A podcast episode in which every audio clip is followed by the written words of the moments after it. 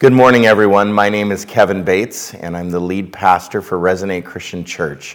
Wherever you are at today, whether you are able to take this in right now at 10 o'clock or maybe a little bit later in the afternoon, or just able to catch bits and pieces throughout your week, we want to let you know that we love you, we care about you, and we want to know about you.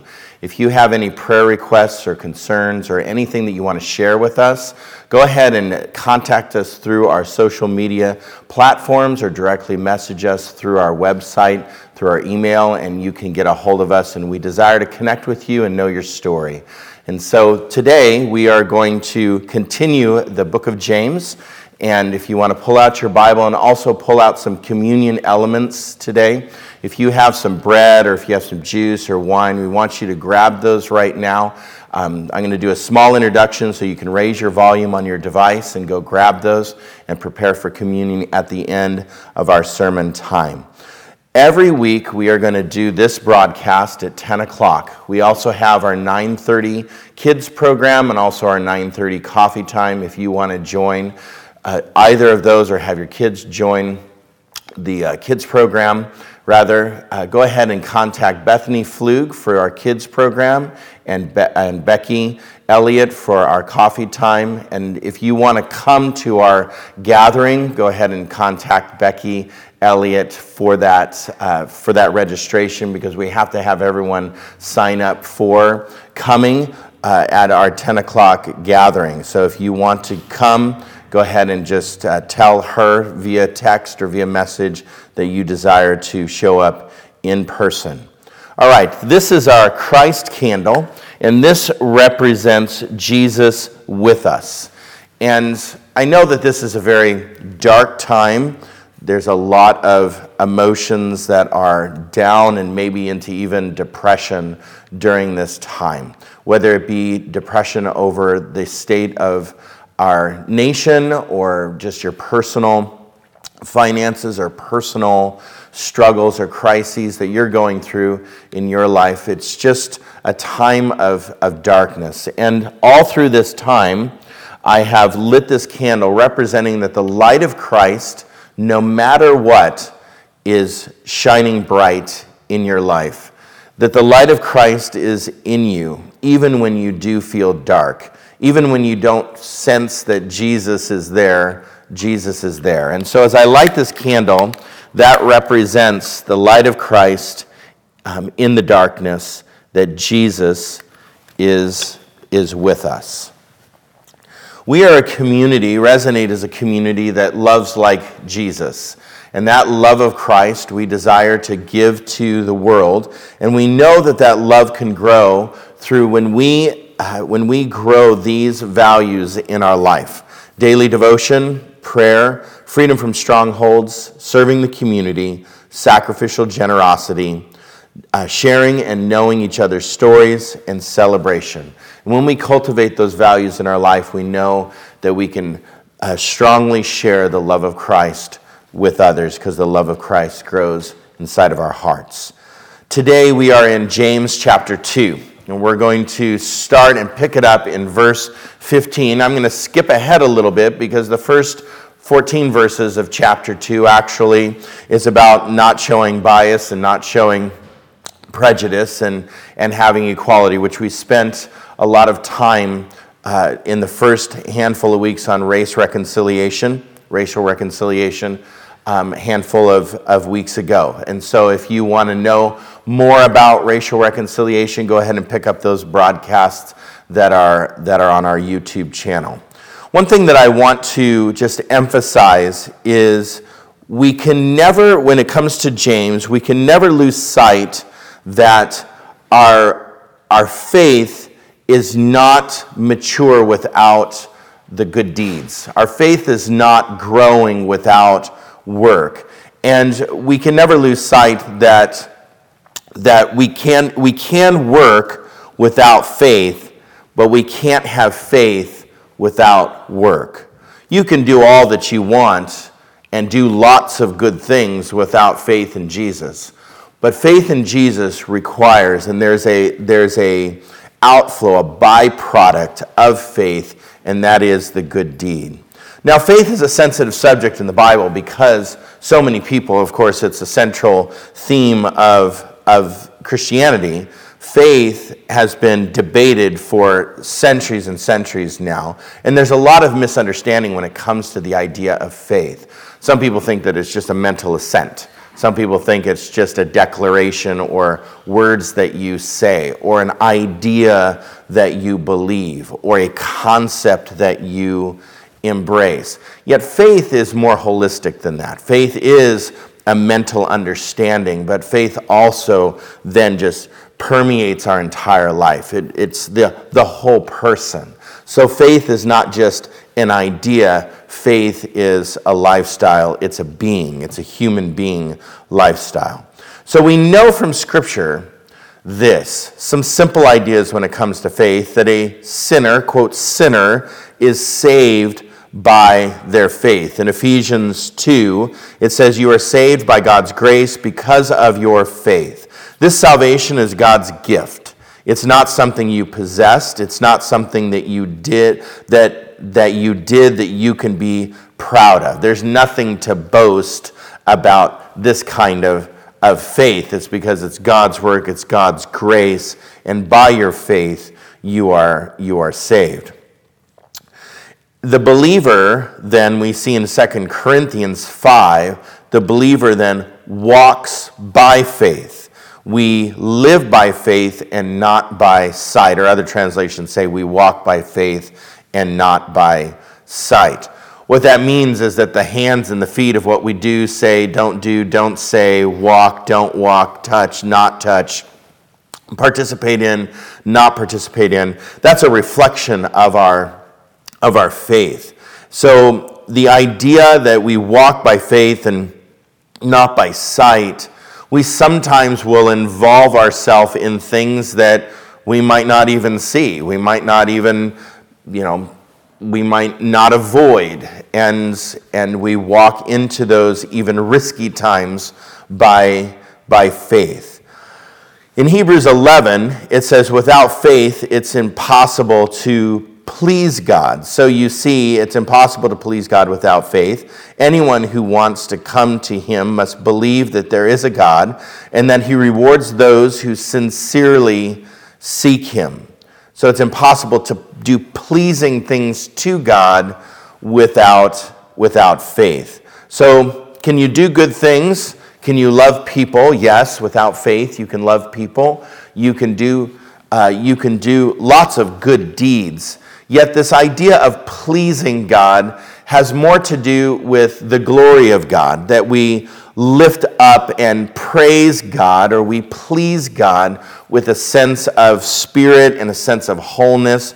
I believe that the Bible is very clear that with our faith, that is the time that we, quote, please God. And whenever we do anything apart from faith, we see in Romans 14 that that is considered that is considered sin. But if people have doubts about whether they should eat something, they shouldn't eat something, they would be condemned for not acting in faith before God. If you do anything you believe is not right, you are, you are sinning. So that gives the illusion that the things that we participate in matter to God.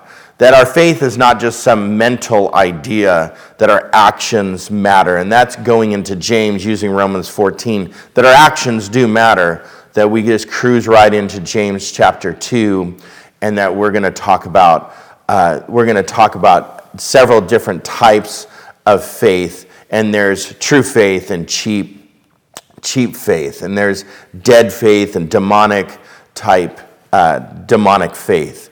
And so, in James chapter 2, starting in verse 14, it says this when it comes to the ideas of faith, there is such a thing as dead faith. And in verse 14, it says, My brothers and sisters, what good is it if people say they have faith but do nothing to show it?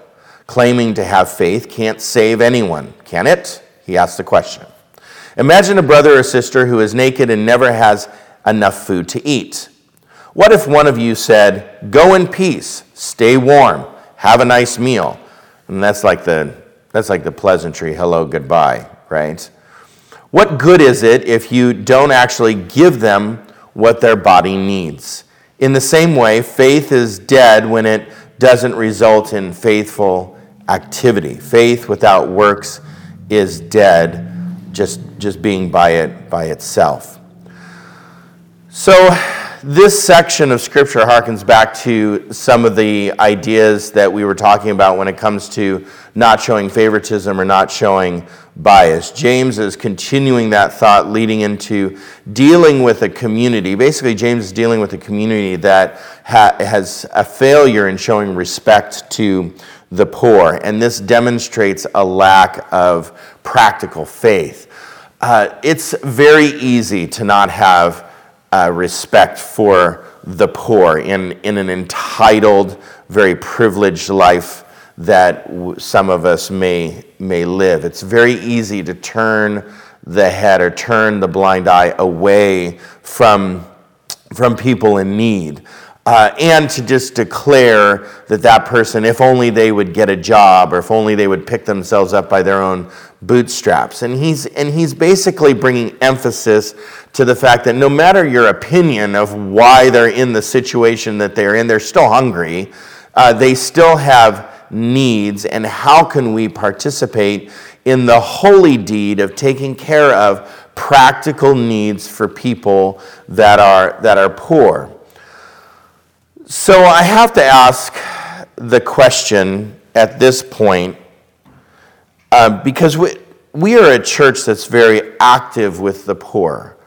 Uh, we are a church that's very tangibly giving and tangibly generous, and I'm so proud of our church for that.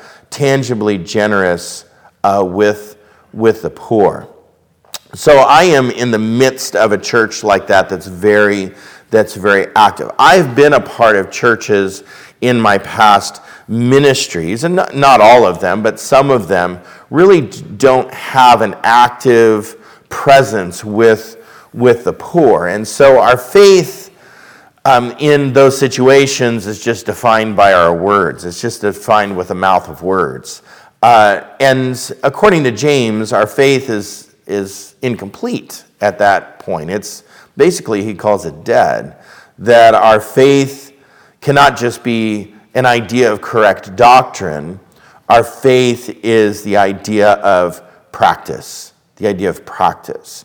That a faith that might be correct doctrine and a mouthful of words, if it's not in practice and there's not a practicality to it, then it's really not the faith that Jesus desires for us to have. So in verse 14, he says, My brothers and sisters, he, he basically calls them an affectionate name, that they're a part of a community, because he's about ready to slam them with this question What good is it if people say they have faith but do nothing to show it? Claiming to have faith can't save anyone, can it? So, a question arises also with our practical faith in just a story and in story form. You all have the story maybe of walking along the road and somebody asks you for a dollar and you don't know whether or not to give that dollar. That is difficult because we have a society, a systemic problem of, of poverty, and a system of poverty in our, in our nation, really, but in our communities, that we don't have necessarily correct resources and uh, places to direct some of the poor and the, and the houseless in our community. There's this challenges that layer upon layer upon layer upon layer is a, is a challenge when it comes to the poor in our, in our community. So when somebody asks you for a dollar or can you spare some, some change, all of those thoughts and opinions and politics and ideas and, ends, all those words that you've heard before and you know, maybe even some some old jokes that that you have in your, your head race through your head of whether or not to give this person a dollar. Uh, this happened to me just the other day, just transparent, as a young man that's been homeless since he was 15 basically has asked me for nothing, has asked me for very little, just shared a little bit of his his story. And then, of course, you know, my mind clicks and says, well, what are you going to ask me for something, right? But he never did. And I was, I was shocked, you know, that he, he just, he did not ask me for anything. Um, when we're faced with somebody that maybe looks a certain way or is acting a certain way, and they're asking for a handful of dollars, one of the questions that races through our heads, um, coming from you know a privileged position and, and a and a haves position, right, versus the haves nots position and underprivileged position, is what are you going to use the money for? So we want this like we want this give and take. We've all heard this quid pro quo statement in our recent history.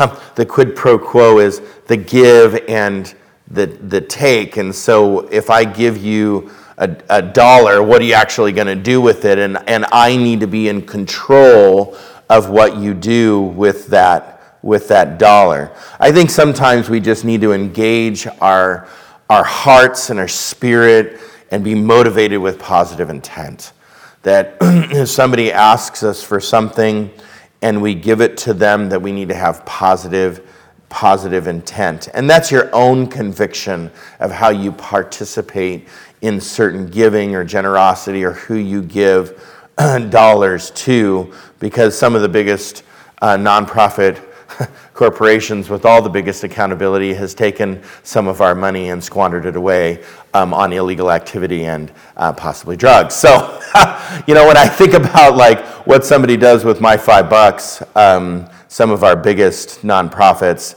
have been caught doing pretty evil things with our five dollars. So we need to just, through our own conviction, engage in in whatever generosity we want to engage and not judge others for their conviction of what they are participating participating in.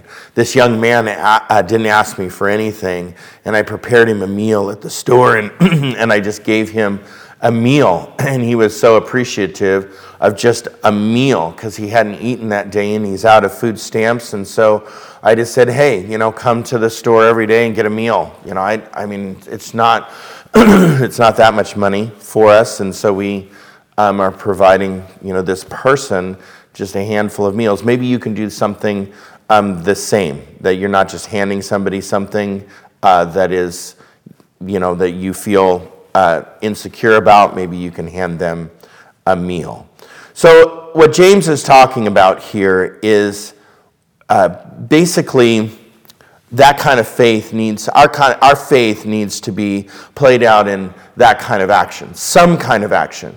So what is your action? And that's the question that's the conviction that we all need to ask and answer is what is our action? How is our faith and what is our calling in that in that faith little scholarliness right here. If you look at faith doesn't show itself by good deeds, this idea of good works or good deeds, or some people call it the holy deed.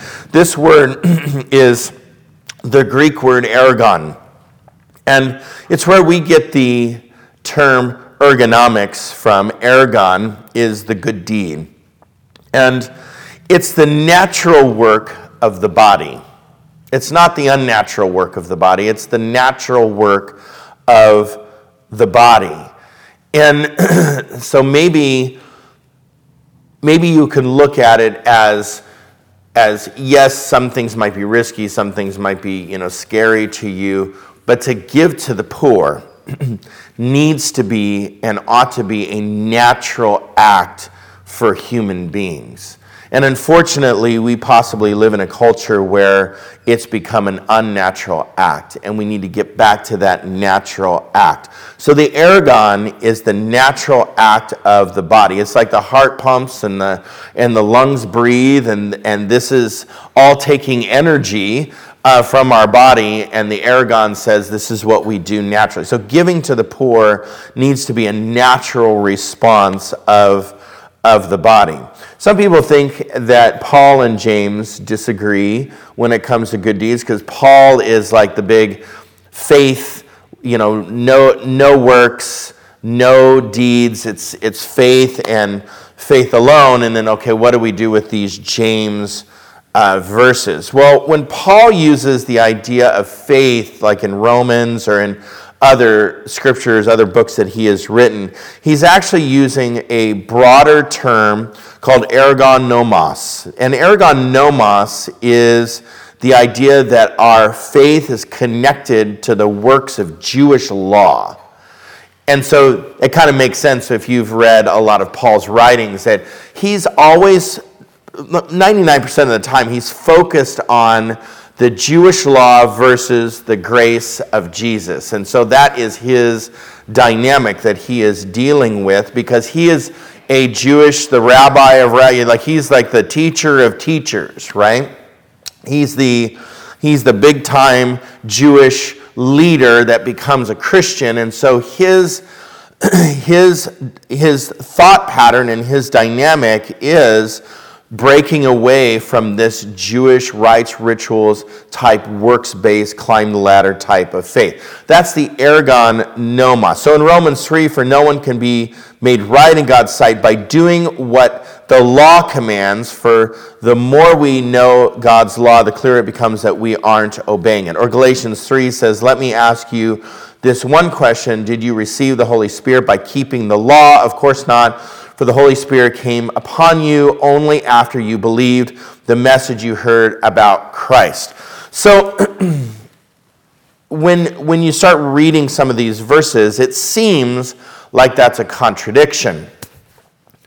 Yet, you have to understand Jewish culture also, as they were not taking care of the poor, even in their own people uh, and their own, their own group. And so, so the ergon nomos is keeping the law and a faith that's married to keeping the law, the Jewish law. That is, that is not uh, the faith that Jesus uh, wants us to have. the faith that Jesus wants us to have is the ergon pistis, and pistis means faith, faith work. So we have faith in Jesus, and we have this natural work that comes out of us just being a human being. And being a human being, there's a natural response. Again, unfortunately, that's not necessarily natural for our culture. We have a lot of judgment when it comes to, like, let's say, feeding the poor or taking care of those that are in need or houseless or whatever. But James is pretty clear that we need to have a natural outpouring of deed when it comes to our faith. I'm so glad that Home PDX, which is going on today, and John Anderberg leads our Home PDX ministries, and and maybe you have participated in Home PDX by bringing food or giving donation or however you have participated in Home PDX. Home PDX, for those of you who do not know, is a houseless ministry that we participate in that uh, Pastor Bruce, a friend of ours, leads, and he oversees. You know, literally, we'll, we'll feed a couple hundred meals on a Sunday afternoon for lunchtime, and they get together, and he has he has a way of ministering to the houseless and the, and the ones that are in need um, in, in this home PDX group. And so we participate. What's really, what's, what's good and disheartening at the same time is we are the last group that is providing a hot meal that is home prepared in all of Portland.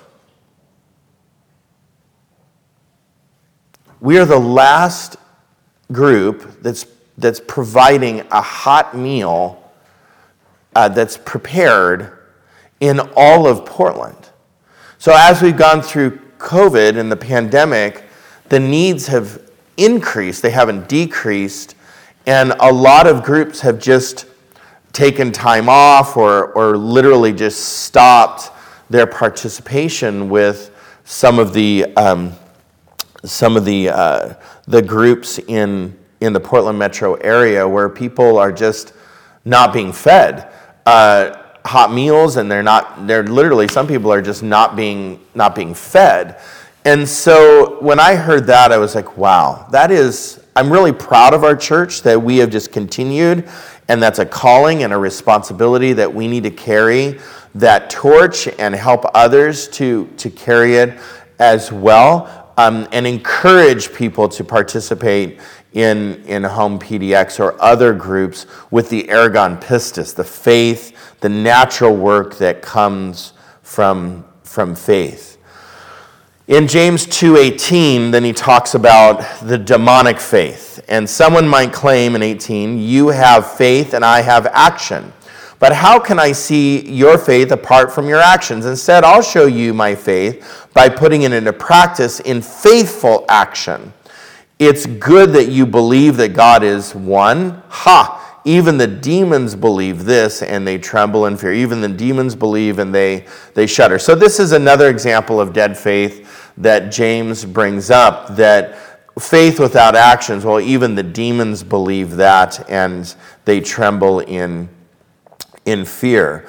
Well, this is, this is a powerful way of basically telling us that demons have some sort of belief, that the evil spiritual realm, uh, the evil spiritual realm that's talked about, and, and maybe you have your opinions on what that is, but that realm, even that realm, has some sort of belief. And so, faith, what James is saying is faith goes beyond a simple belief. Faith goes beyond, and sometimes, sometimes that's where our faith goes. Sometimes I'm so traumatized in crisis that my faith goes to maybe a simple belief for a season. Yet, our lives need to speak not just a simple belief, that our heart is motivated towards mercy, our heart is motivated towards empathy, our heart is motivated towards compassion. And so he's actually proceeding with basically with a fake argument with an imaginary component that you you can't set faith and works against each other. It's not like this battling two sides of, of the aisle argument. And so, so basically, what James is doing is he's setting us up to, to really embrace this notion that when you separate faith and works, there's a spiritual insecurity. When you separate faith and works, there's a spiritual reality that is at risk. And he says, even the demons believe and, and shudder. And so your conclusion to that needs to be that, that, that our faith needs to be motivated towards some kind of some kind of holy deed. In Mark 3, and whenever they, those possessed by evil spirits caught sight of him, they would fall down in front of him, shrieking, You are the Son of God. Excuse me, hold on. You are the Son of God. But Jesus strictly warned them not to say who he was. In Luke 8, it says the demons kept begging Jesus not to send them into the bottomless pit. Mark, Jesus healed the demon possessed man. The demons believed that Jesus is the judge. So, all through Scripture, we see right there in those handful of Scriptures that, that this spiritual realm also has a confidence that God exists, that Jesus is the Son of God. And so, even the demons believe and, and shudder. And so, faith cannot be surrendered to works, and works can't be surrendered to faith. You can't have this, this separation on two sides of the aisle arguing that one is more important than the other or one takes precedent over the other. The one is a byproduct of, of the other. And so faith without deeds basically fails to accomplish what Jesus wanted, to us, wanted us to accomplish that we treat each other with love and respect. We treat each other with equality and equity. We reach into those that are, that are in need of, of, of you know, shelter over their head and, and food for their bodies and clothing when they don't have clothing. And so when we look into someone's lives, we look at their needs, and we as the church, Jesus followers, we then have that natural response of, I'm going to participate in your life and help you rise in your life, just like Jesus helped me to rise as well. So James 2:20 then concludes here that we are to have some sense of dynamic faith in our life. That that's where the spirit is active. That's changed our life to the point that we are wanting to be uh, changed for for others. And he says, "Are you slow?" That's just kind of a striking way to start out a, a verse. Do you need to be shown that faith without actions has no value at all? What about Abraham, our father? Wasn't he shown to be righteous through his actions when he offered his son Isaac on the altar? See, his faith was at work along with his actions. In fact, his faith was made complete by his faithful actions. So the scripture was fulfilled that says Abraham believed God and God regarded him as righteous. What is more, Abraham was called God's friend. So you see that a person is shown to be righteous through faithful actions and not through faith alone. In the same way, wasn't Rahab the prostitute shown to be righteous when she received the messengers as her guests and then sent them on by another road. As the lifeless body is dead, so faith without, without actions is, is dead. Basically, this last scripture uh, speaks to me this way. If I could say, I'm going to retranslate this and put it in common language, is when you say you have faith, when I say I have faith, show me. That, that's basically what it says. Just show me. I, I don't need you to climb some ladder of salvation. I just want you to show me your faith. And I think that that's what James is, is getting at when he asks these derogatory questions that, you know, could be answered without being answered. Do you need to be shown that faith without actions has no value at all? And so faith without actions is just words. So he brings up these two um, Old Testament people, Abraham and Rahab. And of course, Abraham is the story where he picks up and leaves and becomes the father of a nation, where he is called uh, to lead a nation of people that's so vast, like basically the stars in the sky.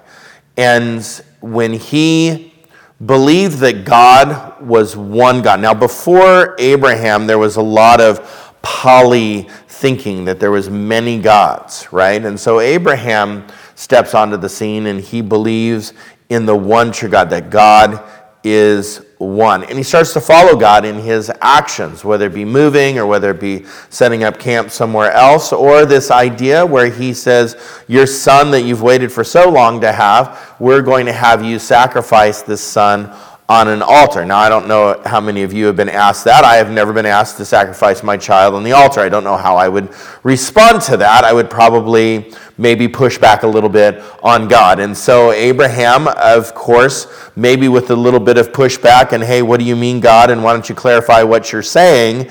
He then heads up and, and begins this uh, journey to sacrifice. And God then changes that scene, doesn't allow Abraham to sacrifice his son, and then we, are, we, see this, uh, we see this reckoned to Abraham as righteousness. That is, faith and his, his deed is reckoned to him as, as righteousness. And so his faith is seen in the deed, rather. His faith is seen in the work rather. So Rahab the same when she when the uh, when they wanted to take over Jericho and they send in spies and the prostitute Rahab, a prostitute Rahab that she basically basically helps the spies and it's reckoned to her as as righteousness. It's reckoned her faith that was expressed in the deed is reckoned to her as as righteousness. Rahab is the prostitute in this example. She was made right with God by her, by her actions. And what's really interesting about this story is the conclusion to Rahab in Matthew 1 5. You'll see that the Israelite people, uh, they are celebrated, um, basically, the genealogy of Jesus is celebrated through the line of what happened here. And so Jesus came out of genealogically out of basically this, this story. Um, Rahab is shared in the promise. She's shared in the, the promise that God makes us right. She was made right. Abraham was made right. And we can be made right before God. When I think about when I think about some of the great ones, this, the greatness that is in people, I think about some some people out there that paid the ultimate sacrifice with their lives, maybe for their faith, or they just were in uh, in chains basically their whole life for for Jesus. And Dietrich Bonhoeffer is is one of those people where his life spoke lots of grace and his life spoke lots of faith in action. And if I could be like anybody, I think I'd be like Dietrich Bonhoeffer if God would grace my life enough that I would be like such a person. He says, Grace as a doctrine, a principle, and as, as a system. It means forgiveness of sins proclaimed as a general truth the love of God taught as the Christian conception of God. An intellectual assent to the idea is held to be of itself sufficient to secure remission of sins, but cheap grace is the preaching of forgiveness of sins without the work, the baptism without the Christian discipline. Cheap grace is grace without discipleship, grace without the cross, even grace without Jesus himself living and incarnate. But costly grace is the kingly rule of Christ, for whose sake a man will pluck out his own eye if it causes him to stumble. Such grace is costly because it causes, calls him to follow and do the deeds of love. And it is grace because it causes us to follow Jesus Christ. And so, with that, I want to just conclude with, with communion and really focus on the question that I asked in the beginning is how is our, how is our faith reflected in the deed? And so Jesus sat around the table and he basically said, I'm going to do this great work, the greatest work of, of all, where I'm going to, I'm going to be hung on a cross and I'm going to sacrifice my life for the sake of the whole world. And when he said that, he said, This piece of bread that's in front of you. He said, Do this in remembrance of me because this is my body that's going to be sacrificed. And then he looks at this cup and he says, This is my blood. This represents my blood. And he says, Do this in remembrance of me. And as you see my ultimate sacrifice for you, go into the world and make disciples of people.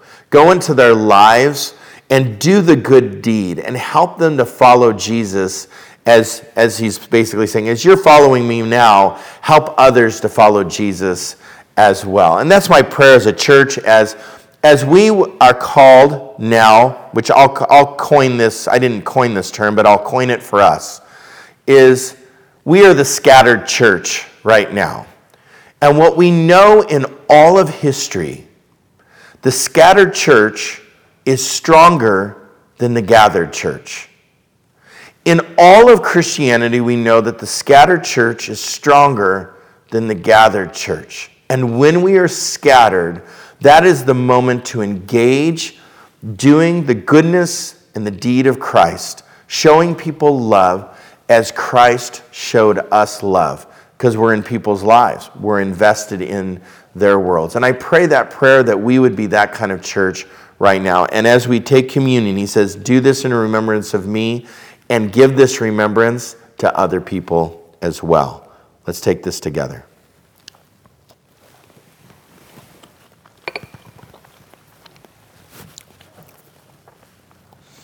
So, Father, thank you for Jesus.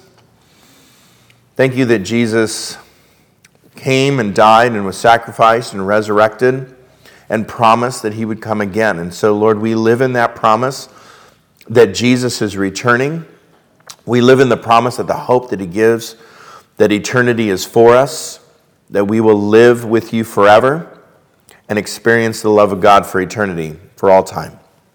So, Lord, help us to share that promise with others in the good deed of maybe supplying a need or giving somebody some food to eat or just helping them to rise in some way in their life and their context.